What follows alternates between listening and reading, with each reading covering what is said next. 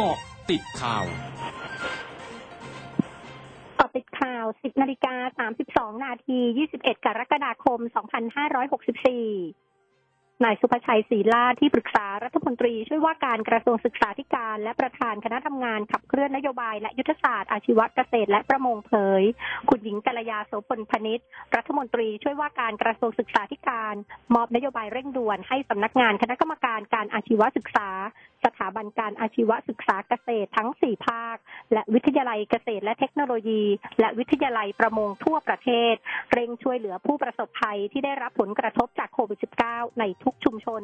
โดยวิทยาลัยเกษตรและประมงทั้ง 47 แห่ง เตรียมดำเนินการแจกปล่อยปลานิลจำนวน 999,999 ตัว และเพาะแจกต้นกล้าฟ้าทลายโจรกว่า 200,000 ต้นภายในเดือนกันยายนนี้ เพื่อบรรเทาความเดือดร้อนให้กับประชาชน พลตำรวจตรีปิยวัฒน์เฉลิมศรีรองผู้บัญชาการตำรวจภูธรภาค9เผยสนที่กำลังตำรวจทหารและฝ่ายปกครองออกตรวจตราตั้งด่านและอำนวยความสะดวกประชาชน ให้ปฏิบัติศาสนกิจตามแนวทางที่สำนักจุฬาราชมนตรีกำหนด ที่ให้ทุกมัสยิดงดทำละหมาดวันฮารีรายอ งดการเยี่ยมญาติห้ามเยี่ยมสุสานและห้ามเชือดวัว เพื่อป้องกันการแพร่ระบาดของโรคโควิด -19 ซึ่งเจ้าหน้าที่ได้เข้าทำความเข้าใจกับผู้นำศาสนาอย่างต่อเนื่อง และเชื่อว่าจะสามารถควบคุมดูแลได้ ส่วนการเคอร์ฟิวใน 4 จังหวัดชายแดนภาคใต้ ภาพรวมเรียบร้อยดี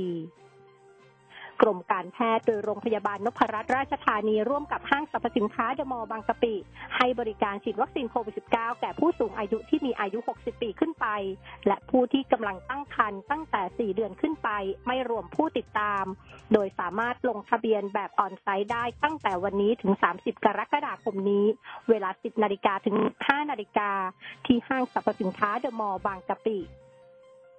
นายแพทย์แอนโทนีเฟาวซี ผู้เชี่ยวชาญด้านโรคติดเชื้อชื่อดังของสหรัฐเผยในระหว่างชี้แจงต่อวุฒิสภาสหรัฐวานี้ว่า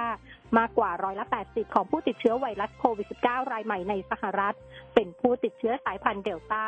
แต่วัคซีนโควิด -19 ที่ได้รับอนุมัติการใช้ในสหรัฐยังคงมีประสิทธิภาพมากกว่าร้อยละ90 ในการป้องกันการเข้ารับการรักษาในโรงพยาบาลและการเสียชีวิต กระทรวงสาธารณสุขและกีฬาของเมียนมามีคำสั่งอยู่บ้านเพิ่มอีก 12 เขต เมืองในภูมิภาคมาเกลและรัฐกชินวานี้ทำให้ทั่วประเทศมี 86 เขตเมืองที่อยู่ภายใต้คำสั่งอยู่บ้าน ขณะที่จำนวนผู้ติดเชื้อไวรัสโควิด -19 ในเมียนมาสะสมอยู่ที่ 245,700ราย เสียชีวิตทั้งหมด 5,567 ราย หลังจากพบผู้ติดเชื้อรายใหม่ 5,860 ราย เสียชีวิตเพิ่ม 286 ราย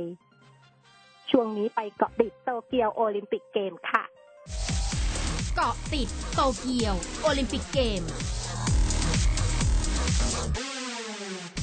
ทีมนักซอฟต์บอลหญิงของญี่ปุ่นคว้าชัยชนะในการแข่งขันที่พบกับทีมออสเตรเลีย 8 ต่อ 1 เช้าวันนี้ ที่สนามกีฬาฟูกุชิมะอาซุมะในจังหวัดฟูกุชิมะของญี่ปุ่น โดยเป็นการเริ่มต้นการแข่งขัน ก่อนที่พิธีเปิดการแข่งขันโตเกียวโอลิมปิกจะมีขึ้นอย่างเป็นทางการวันที่ 23 กรกฎาคมนี้ ทางนี้ซอฟต์บอลเป็นหนึ่งในกีฬาที่คณะผู้จัดโตเกียวโอลิมปิกเพิ่มเติมเข้ามา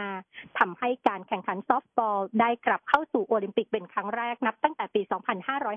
2551 ซึ่งเป็นปีที่ญี่ปุ่นได้เหรียญทองจากการแข่งขันกีฬาดังกล่าว ทั้งหมดคือเกาะติดข่าวในช่วงนี้ไทยดัญญางานสถินรายงานค่ะ